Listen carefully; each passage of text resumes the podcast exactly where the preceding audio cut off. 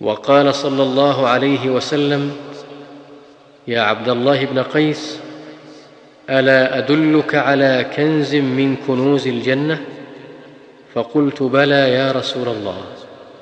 قال قل لا حول ولا قوة إلا بالله.